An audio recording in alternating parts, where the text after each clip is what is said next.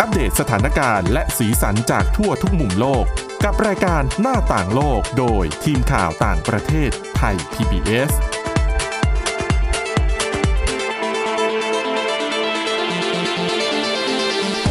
สวัสดีค่ะ ต้อนรับคุณผู้ฟังเข้าสู่รายการหน้าต่างโลกนะคะ มาอัปเดตสถานการณ์ แล้วก็สีสันจากทั่วทุกมุมโลกกับทีมข่าวต่างประเทศไทย PBS ค่ะ ก็อยู่กับพวกเรานะคะ ทุกวันจันทร์ถึงวันศุกร์เลย แวะเวียนผัดเปลี่ยนกันมา เล่าเรื่องราวที่น่าสนใจในต่างประเทศให้คุณผู้ฟังได้รับฟังกันนะคะ วันนี้อยู่กับคุณวินิษฐาจิตกรี แล้วก็ดิฉันทิพย์ตะวันธีรนัยพงค์ค่ะ สวัสดีค่ะ สวัสดีค่ะ หลังจากที่ดิฉันอาจจะห่างหายไปนานนิดนึง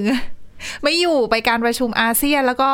สัปดาห์นี้ก็มีการประชุม G20 ด้วยนะ ค่ะ แล้วก็บ้านเราเอเปกโหแบบเอเชียตะวันออกเฉียงใต้นี่งานรัวๆ แต่วันนี้ที่เอามาฝากกันอาจจะไม่ได้เกี่ยวข้องกับงานประชุมระดับโลกที่เกิดขึ้นที่เอเชียตะวันออกเฉียงใต้นะคะแต่เป็นเรื่องราวเกี่ยวกับเรื่องของสุขภาพด้วย แล้วก็เรื่องที่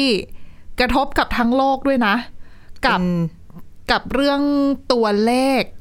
ประชากรโลก อ่าเรื่องใหญ่ อืม เรื่องใหญ่ไหมอาจจะไม่ไม่ใช่ได้ว่าใหญ่นะ ความรู้สึกมันอาจจะไม่เหมือนแบบใหญ่โตโอ้โห เพราะว่าบังเอิญสถานการณ์โลกในช่วงนี้มีหลายอย่างเหลือเกินอ่าใช่หลายการประชุมสุดยอดที่เกิดขึ้นในภูมิภาคของเราไล่ตั้งแต่อาเซียนอืม G20 แล้วก็เดี๋ยวกำลังจะมีเอเปกด้วย ก่อนหน้านั้นถ้าไม่ลืมกันก็คือขอบ 27อ๋อที่ใช่อียิปต์ มันแค่เกิดขึ้นอีกที่อีกซีกโลกหนึ่งเฉยๆ แต่เป็นงานใหญ่ๆทั้งนั้นเลย บรรดาผู้นำโลกก็เดินสายค่ะข้ามโลกกันเลยทีเดียวนะคะ แล้วก็มีข่าวนี้ออกมาบางคนอาจจะข้ามๆไปบ้างก็มีที่ประชากรโลกล่าสุดทะลุ 8,000 ล้านคนแล้ว เราคุยกันมาตลอดว่าเอ้ออยู่ที่ 7,000 กว่าๆเนาะอืมอะตอนนี้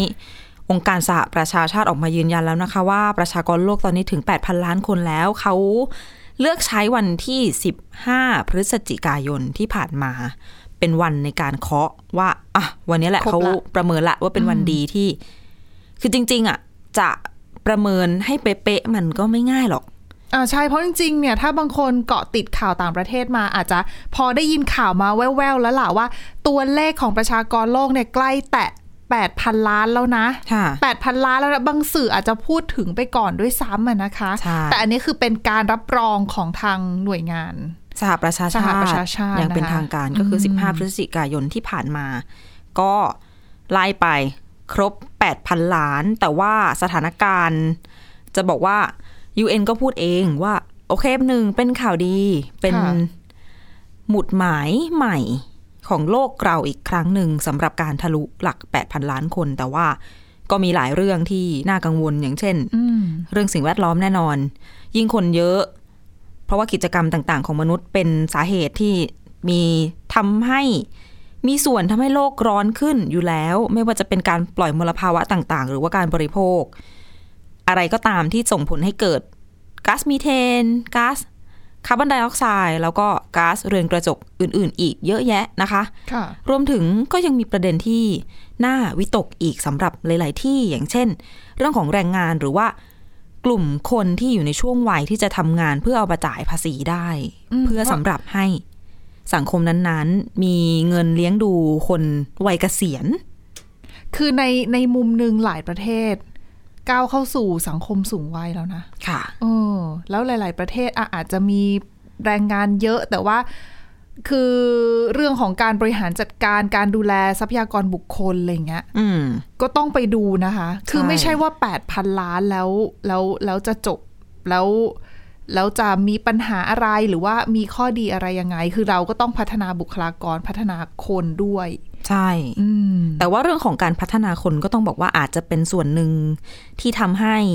อัตราการเกิดลดลงในบางประเทศนะคะใช่เขามีค่ะยกตัวอย่างมาอย่างเช่น ที่บังกลาเทศเนี่ย อัตราการเพิ่มขึ้นของจำนวนประชากร ถ้าไปเทียบกับช่วงปี 1980 ลดลงเยอะ ตอนนั้นเนี่ย30 40กว่าปีแล้วสิค่ะ ผู้หญิงที่บังกลาเทศเนี่ย เขาจะมีลูกทีหนึ่งคนหนึ่งมีลูกไม่ต่ำกว่าหกคน ก็เหมือนสมัย ปู่ย่าเราเนาะเราถามอ่าพ่อแม่เราบางคนถ้าคุณพ่อคุณแม่อายุเยอะๆหน่อย บางคนถ้าตอนนี้เป็นวัยกลางคนแล้วเนี่ยค่ะย้อนไปรุ่นคุณพ่อคุณแม่ มีพี่น้องตั้งเท่าไหร่ห้าหกอุ้ยหรือเป็นดิฉัสิบฟังครอบครัวเป็นสิบนะสิบบวกใช่ไหมอืมยิ่งก่อนหน้านั้น อะ เพราะว่าสังคมเกษตรอะเนาะเขาก็ต้องมีลูกไว้ช่วยงานเอ่ยอะไรเอ่ยนั่นแหละคอนเซปต์มันก็เปลี่ยนไป ถ้าในปัจจุบันพูดถึงที่บังกลาเทศเนี่ย ผู้หญิงคนหนึ่งมีลูกไม่ถึงสองคนถ้าเขาดูค่าเฉลี่ยเนี่ยนะคะ ซึ่งน้อยนะ เพราะว่าน้อยอย่าลืมว่าคุณพ่อกับคุณแม่สองคนไงแต่มีลูกออกมาถ้ามีแค่คนเดียวไม่ถึงสองคนนั่นหมายความว่า คุณจะมีประชากรลดลงเรื่อยๆ ในระยะเวลาที่ผ่านไปอืมแล้วไม่ใช่ทุกคนผู้ชายผู้หญิงจะมาแต่งงานกันแล้วมีลูกไงถูกดังนั้นต้องต้องตัดจำนวนของคนลงไปอีกอะ่ะ ค่ะ ดังนั้นเนี่ยโอกาสที่จะทำให้ประชากรเพิ่มขึ้น หรือว่าอัตราการเกิดมีมีเพื่อคงรักษาจำนวนประชากรของประเทศนั้นๆ เอาไว้ได้เนี่ย ก็ยากนะ แม้ว่าคนสูงอายุจะอายุยืนขึ้นก็ตาม เพราะว่าเวลาที่คนในสังคมส่วนมากเป็นคนสูงอายุ รัฐบาลหรือว่าทางการก็ต้องการเงินงบประมาณในการค่ะเอามาเลี้ยงดูอ่าถูกเป็นเงินบำค่ะนาญเป็นก็ต้นเหมือนกับนี้หนะคะลาย ๆ ประเทศที่กำลังเจออย่างจีนเนี่ย เป็นประเทศที่มีประชากรเยอะ แต่ว่าก็เป็นสังคมสูงวัยละ ใช่อืมแล้วก็อย่างที่บังกลาเทศเนี่ยสาเหตุเขาก็บอกชัดเลยว่า เพราะว่าที่ประเทศเขาเนี่ยมีการให้ความสำคัญกับการศึกษามากขึ้น ผู้หญิงในวันนี้กับผู้หญิงในอดีตไม่เหมือนกัน ทุกวันนี้ผู้หญิงมีการศึกษามากขึ้นค่ะเลือกที่เลือกที่จะมีครอบครัวน้อยลง ก็ไม่ต่างจากเรื่องราวที่เราได้ยิน โดยเฉพาะอะอย่างเกาหลีใต้เราก็ได้ยินมา เป็นข่าวที่ก่อนหน้านี้บอกว่า อัตราการให้กำเนิด ลูกเนี่ย ผู้หญิงหนึ่งคนแค่ศูนย์จุดแปดหนึ่งอืมก็น้อยลงเยอะจากแต่ค่ะก่อนผู้หญิงคนหนึ่งมีลูกตั้งเท่าไหร่ ตั้งกี่คน ปัจจุบันใช่ที่เหลือตัวเลขเท่านี้ เพราะว่าคนเลือกที่จะไม่แต่งงาน หรือไม่มีลูกก็เพิ่มขึ้นนะคะ ส่วนประเทศอย่างในบอสเนียเฮอร์เซโกวีนาอันนี้ก็เป็นประเทศหนึ่งที่จำนวนประชากรลดลงรวดเร็วที่สุดในโลก เขาก็เลยกังวลถึง อย่างที่บอกไปคนหนุ่มสาวมันจะหายไป แต่พบออสเนียก็ไม่ใช่ประเทศใหญ่ด้วยนะ อืมอืมก็มีปัญหาในใน concept เดียวกันอะเนาะโลกในทุกวันนี้บางที สภาพเศรษฐกิจสภาพสังคมก็ทำให้หลาย ๆ คนบอก โอ้ยฉันไม่มีลูกดีกว่า อืมอะเลี้ยงไม่ไหวบางที แล้วคือใช่ด้วยสภาพปัจจุบันที่อะทั้งคุณพ่อคุณแม่ต้องทำงานด้วยกันทั้งคู่อย่างเงี้ยค่ะก็หาคนเลี้ยงไม่ได้หลายสังคมก็คืออาคนเลี้ยงก็ต้องเป็นรุ่นปู่ย่าตายาย มาช่วยดูแล ดิฉันว่าแนวคิดในสังคมเหมือนแบบอย่างคนรุ่นเราเองก็เถอะหรือว่ายิ่งคนรุ่นที่คนรุ่นใหม่กว่า เราสองคนเนี่ย แบบวัยรุ่นอย่างเงี้ยอืมคติในการใช้ชีวิตเขายิ่งไม่เหมือนเดิม เหมือนกับอ่าใช่ ถ้าคนรุ่นก่อนหน้าเราเขาก็จะรู้ว่า คือเหมือนการที่อะเด็กแล้วก็โตมาโตมาก็เรียนหนังสือเรียนจบก็มีครอบครัวมีครอบครัวแต่งงานมีลูกอะไรเนี่ยมันเป็นเหมือนแบบแนวคิดของการมีชีวิตค่ะเป็นสูตรสำเร็จ แต่พอเริ่มเป็นคนรุ่นเราหรือคนที่เด็กกว่าเรา สูตรสำเร็จของชีวิตเขาไม่ใช่การแต่งงานมีครอบครัวและมีลูกอีกต่อไปแล้ว คุณค่า value ในชีวิตมันไม่ได้อยู่ไม่ใช่ที่แบบนั้นครอบครัวแล้วค่ะเออก็น่าจะเกิดขึ้นกับหลาย ๆ ที่ในโลกเหมือนกัน แต่ก็ยังมีบางประเทศนะคะ ที่จำนวนประชากรเพิ่มขึ้นรวดเร็วที่สุด ที่ติดอันดับเนี่ยก็จะมีอียิปต์ปากีสถาน ฟิลิปปินส์แล้วก็อินเดีย อย่างอินเดียเนี่ยปีหน้าและที่เคยคาดการณ์กันไว้ว่า ปีหน้าจะมีจำนวนประชากรแซงหน้าจีน กลับเป็นอันดับหนึ่งในโลกอีกครั้งหนึ่งนะคะ เป็นชาติที่มีประชากรหนาแน่นที่สุดในโลกอีกครั้งหนึ่ง ถ้าจะย้อนดูสถิติ อันนี้พูดไปแล้วเรื่องของประเทศไหน เยอะน้อยอะไรยังไงอ้อค่ะแถมอีกนิดนึงเขาบอกว่าอ่าช่วงนี้ประเทศที่ผลิตประชากรออกมาเยอะที่สุดในโลกที่แบบ อยู่เบื้องหลังของจำนวนประชากรโลกที่ที่เพิ่เพิ่มมสูงขึ้นขึ้ขนนาดนี้ใช่ไหมคะใช่ก็จะเป็นกลุ่มประเทศรายได้ปานกลางนะคะ แล้วก็หลังจากนี้ในอนาคตเนี่ยมีการประเมินกันเอาไว้ว่าประชากรอีกหนึ่งพันล้านคนต่อไปที่ค่ะจะเกิดขึ้น จะมาจากแค่แปดประเทศเท่านั้นโอ้โหส่วนมากจะอยู่ในอีกแอฟหรินึ่งกาพันล้านคนเนี่ยมาจากแปดประเทศเหรอะส่วนใหญ่อยู่ในแอฟริกาค่ะ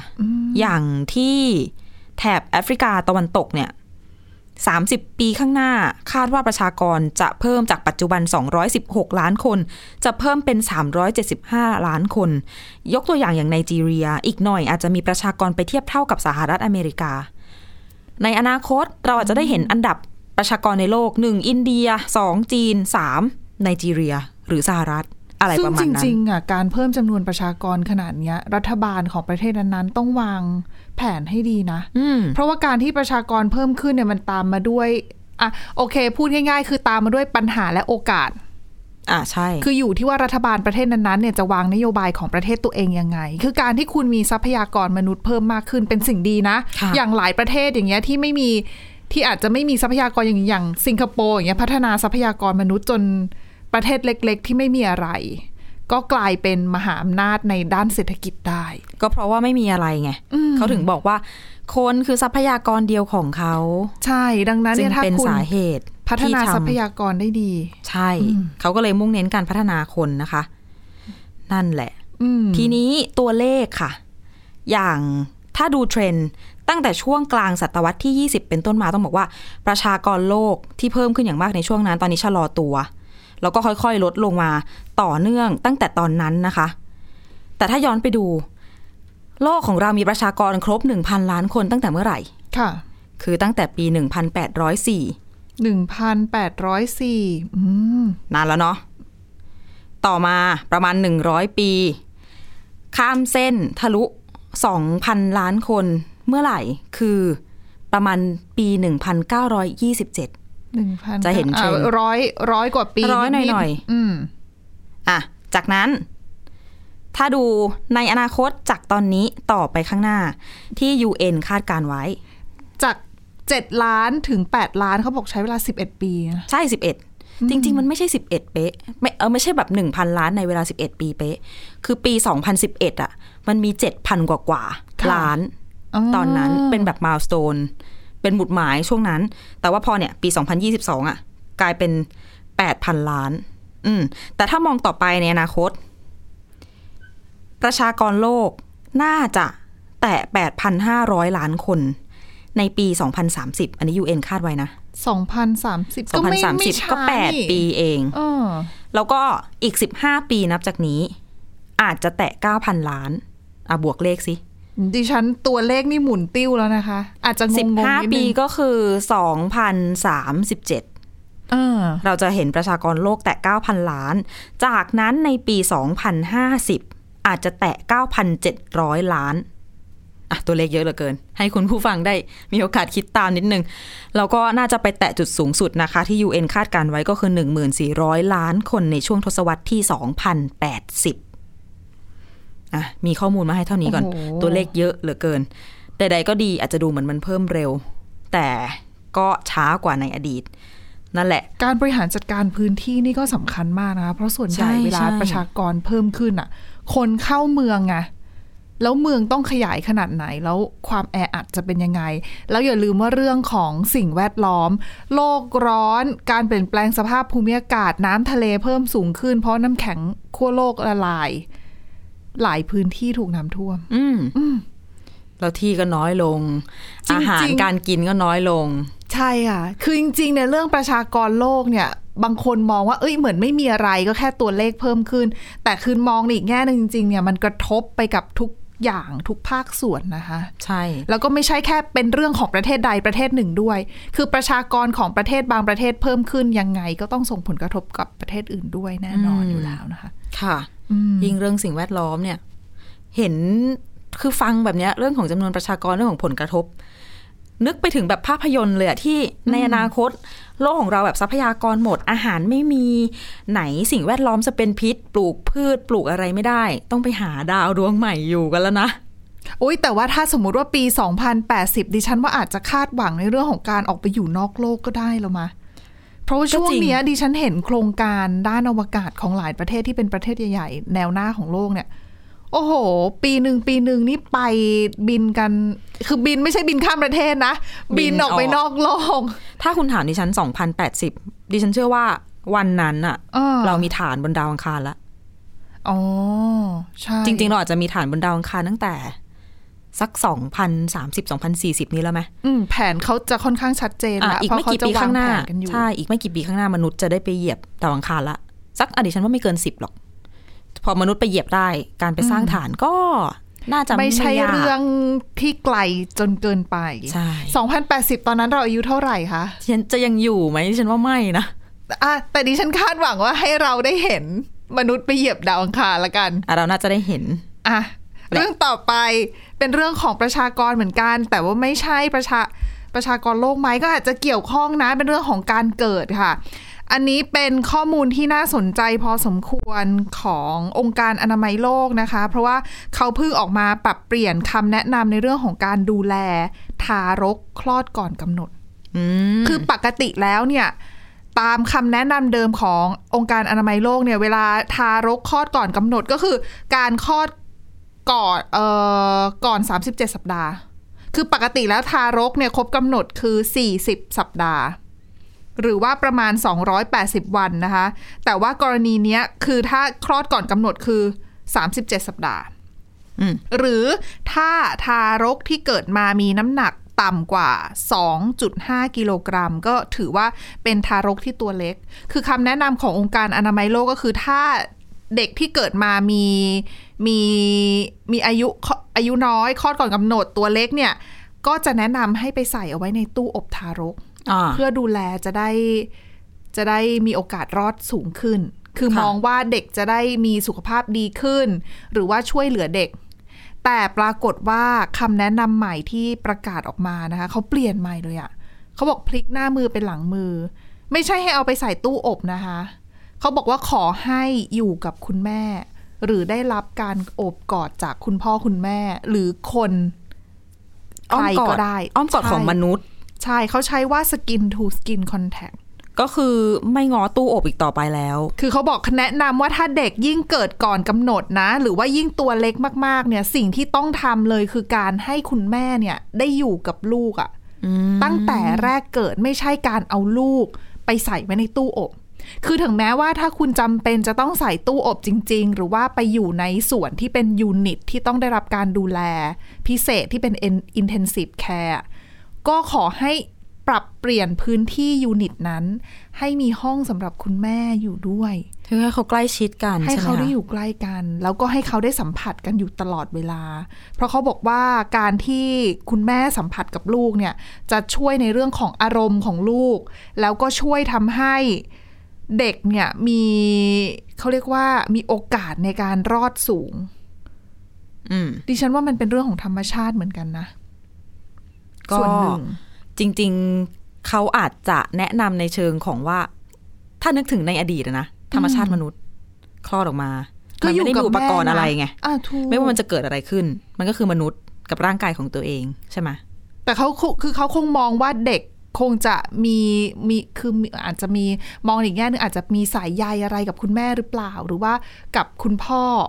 หรือว่าใครก็ตามที่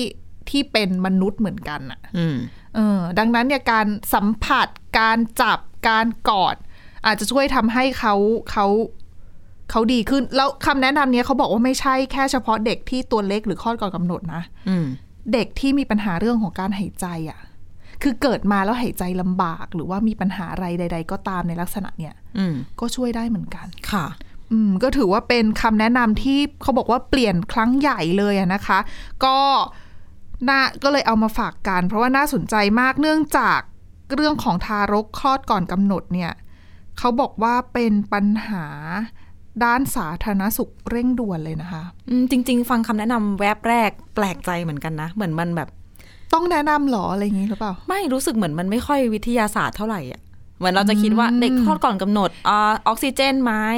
อะไรยังไง อันนั้นคือสิ่งที่เขาคิดตอนแรกไงอ่าถึงต้องเอาไปใส่ไว้ในตู้อบ เพราะว่าให้มีสภาพนู่นนี่นั่นคล้ายหรือเปล่า แต่ว่าในกรณีเนี้ยดิฉันคือ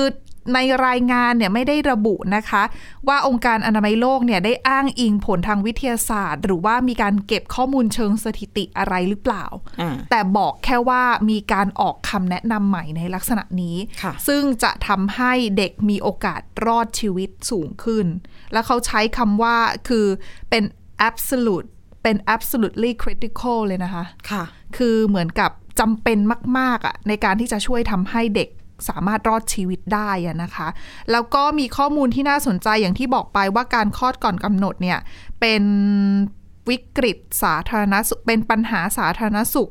เร่งด่วนเนี่ยเป็นเพราะว่าเขาบอกว่าในแต่ละปีทั่วโลกมีเด็กที่คลอดก่อนกำหนดนะคะ ประมาณ 15 ล้านคน เยอะนะ อืม แล้วเป็นตัวเลข 15 ล้านคนเนี่ยคือคิดเป็นหนึ่งใน 10 ของเด็กที่คลอดทั้งโลกนะคะ คือมีเด็กเกิดใหม่เนี่ยสิบคนหนึ่งในนั้น เป็นเด็กคลอดก่อนกำหนด ดังนั้นเนี่ยคำแนะนำแบบเนี้ยก็จะมีผลในการเพิ่มโอกาสในการรอดชีวิตของพวกเขาด้วยอะนะคะอืมจริง ๆ อาจจะบอกว่าไม่แปลกก็ไม่เชิงจะถูกหรือจะผิดยังไงไม่แน่ใจเหมือนกันเพราะว่าสภาวะต่างๆ ในโลกของเรา สิ่งที่แบบคนแม่ที่อุ้มท้องต้องเจอ ไม่ว่าจะเรื่องแบบสิ่งแวดล้อม ความเครียดเอออะไรเออปัญหาสุขภาพ ปัจจัยสารเคมีต่างๆ ที่มีผลต่อการตั้งครรภ์ตัวเลขของเด็กที่คลอดก่อนกำหนดก็เยอะ ใช่นคเพราะว่ามันมันมีหลายอย่างอะ่ะ เพราะไม่ใช่แค่สุขภาพคุณแม่ด้วย เป็นเรื่องของอาหารการกิน เรื่องของการใช้ชีวิตต่างๆด้วยนะคะ มีปัจจัยเข้ามาเกี่ยวข้องเยอะ แต่ว่าคำแนะนำเนี้ยก็ไม่ได้แค่บอกว่าเอาคุณแค่อบก่อนแล้วเด็กก็จะมีโอกาสรอดสูงแค่นั้นพอนะ จริง ๆเขาก็จะมีคำแนะนำอื่น ๆ ด้วยว่าโอเคอันเนี้ยมันเพิ่มโอกาสในการรอดชีวิตจริง แต่ว่ามันก็จะต้องมีเรื่องของการดูแลเด็ก ว่าควรต้องทำยังไง ถ้าเด็กป่วย หรือว่ามีอาการอะไรพิเศษควรต้องเข้ามาดูแลยังไง แต่อย่างที่บอกไปว่า ไม่ว่าจะเกิดการดูแลอะไรกับเด็กทารกที่เกิดก่อนกำหนด ก็แนะนำว่าขอให้อยู่กับคุณพ่อคุณแม่ดีที่สุด อืมอืมจะช่วยได้แล้วยิ่งดีคือ 24 ชั่วโมงเลยนะ คือให้ค่ะอยู่ตลอดอะทุกวันทั้งวัน แบบก็นี้จะมันช่วยได้ มันเป็นผลทางจิตวิทยาไหมอาจจะส่วนหนึ่งด้วยหรือเปล่า เพราะดิฉันว่า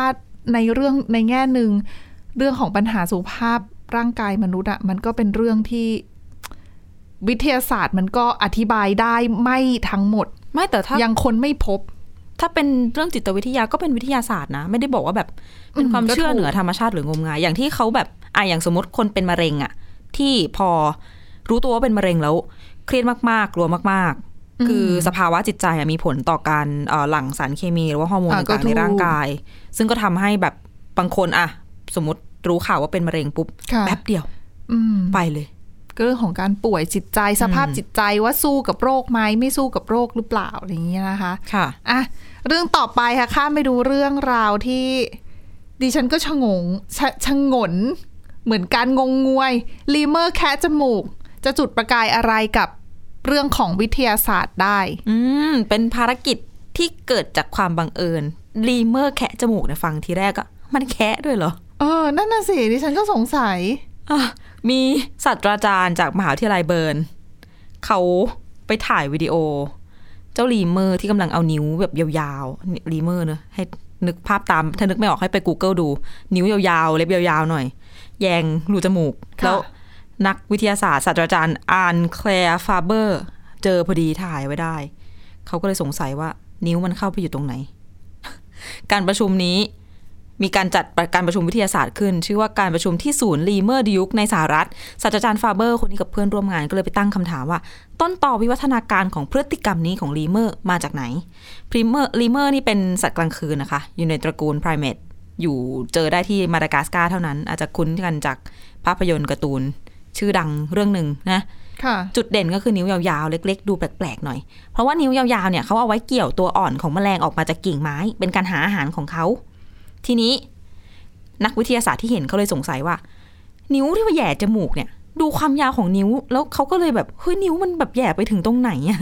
ในจมูกยาวจริงๆมันไปนะถึง คือตอนเนี้ยดิฉันเปิด Google ดูไงคะคือดิฉันพอนึกหน้าได้ แต่ดิฉันไม่รู้ว่านิ้วเขายาวขนาดไหน เราจะจำได้แต่หน้าเขาใช่เราจำมือเขาไม่ได้ นั่นแหละ เขาก็เลยสงสัยว่ามันแหย่ไปถึงสมองเลยไหมมันดูประหลาดมากก็เลยทำให้สนใจเรื่องนี้มากจนศาสตราจารย์ฟาเบอร์มันนั่งวิเคราะห์ ส่วนหัวของลีเมอร์ด้วยการจำลองกายภาพแบบสามมิติขึ้นมา ดูโครงสร้างหัว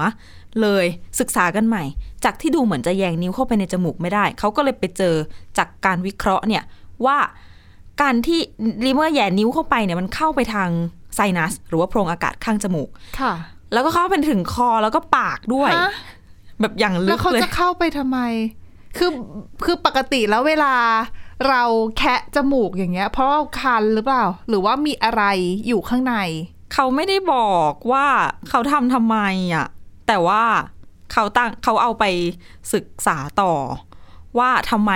สัตว์แต่ละชนิดรวมถึงมนุษย์เราด้วยอะถึงมีวิวัฒนาการ ให้มีพฤติกรรมแคะจมูกเกิดขึ้น อืมอ่า เพราะว่ามันแบบอะอย่างยกตัวอย่างเช่น การศึกษาเรื่องของข้อเสียหรือการศึกษาเกี่ยวกับพฤติกรรมเนี่ยมันไม่ค่อยมีเท่าไหร่ เกี่ยวกับการแคะจมูก เพราะว่า ข้อมูลอย่างที่เราพอจะรู้กันมา แคะจมูกบางทีอาจจะไม่ดีมือสกรปรกแล้วแบคทีเรียเข้าไปข้างในค่ะไม่ดีกับเรา หรือมีการศึกษาอย่างน้อยหนึ่งชิ้นที่บอกว่าการแคะจมูกแล้วกินเข้าไปอะอย่าเพิ่งอย่าเพิ่งคลื่นไส้แคะจมูกแล้วกินเข้าไปอะฟันอาจจะแข็งแรงก็ได้ เพราะว่าเขาเจอว่าคนที่แคะจมูก ฟันผุน้อยกว่าคนอื่นแล้วมันเกี่ยวอะไร เพราะว่าถ้าแคะแล้วอะ สิ่งที่เข้าไปๆ คือดิฉันก็เราพยายามนึกตามฉันตอบไม่ได้เพราะว่าเขาวิจัยกันอยู่ มีอีกหลายชิ้นที่สรุปแล้วคือนักวิทยาศาสตร์บอกว่า น่าจะต้องวิจัยกันเพิ่มเติม ว่าการกินขี้มูกเนี่ย เป็นปัจจัยสำคัญไหม ที่จะช่วยเรื่องของระบบภูมิคุ้มกันหรือเปล่า เพราะว่ามันมีโปรตีนอยู่ อาจจะไปเสริมระบบภูมิคุ้มกันไหมในสารคัดหลั่งอะเหรอคะอะเขาว่าอย่างนั้นอยู่ในงานวิจัยส่วนหนึ่งนะ ก็ ยังไม่ได้มีข้อสรุปอะไรมาฝากคุณผู้ฟัง เพียงแต่จะบอกว่าการหันไปเห็นลีเมอร์แคะจมูกทำให้นักชีววิทยา จุดประกายการศึกษา พฤติกรรมการแคะจมูกมากมาย เนื่องจากว่าความที่มันเป็นพฤติกรรมที่เราแบบ อีน่ารังเกียจก็เลยไม่มีใครไปหันมาศึกษาสักเท่าไหร่ ไม่ว่าจะเป็นของคนหรือของสัตว์ ก็เดี๋ยวรอติดตามดีกว่า ว่าวิจัยออกมาแล้ว เราจะได้อะไรจากลีเมอร์แคะจมูกค่ะก็เรียกได้ว่าการค้นพบทางวิทยาศาสตร์หลาย ๆ อย่าง รวมไปถึงเรื่องของการทดลองทางวิทยาศาสตร์เนี่ย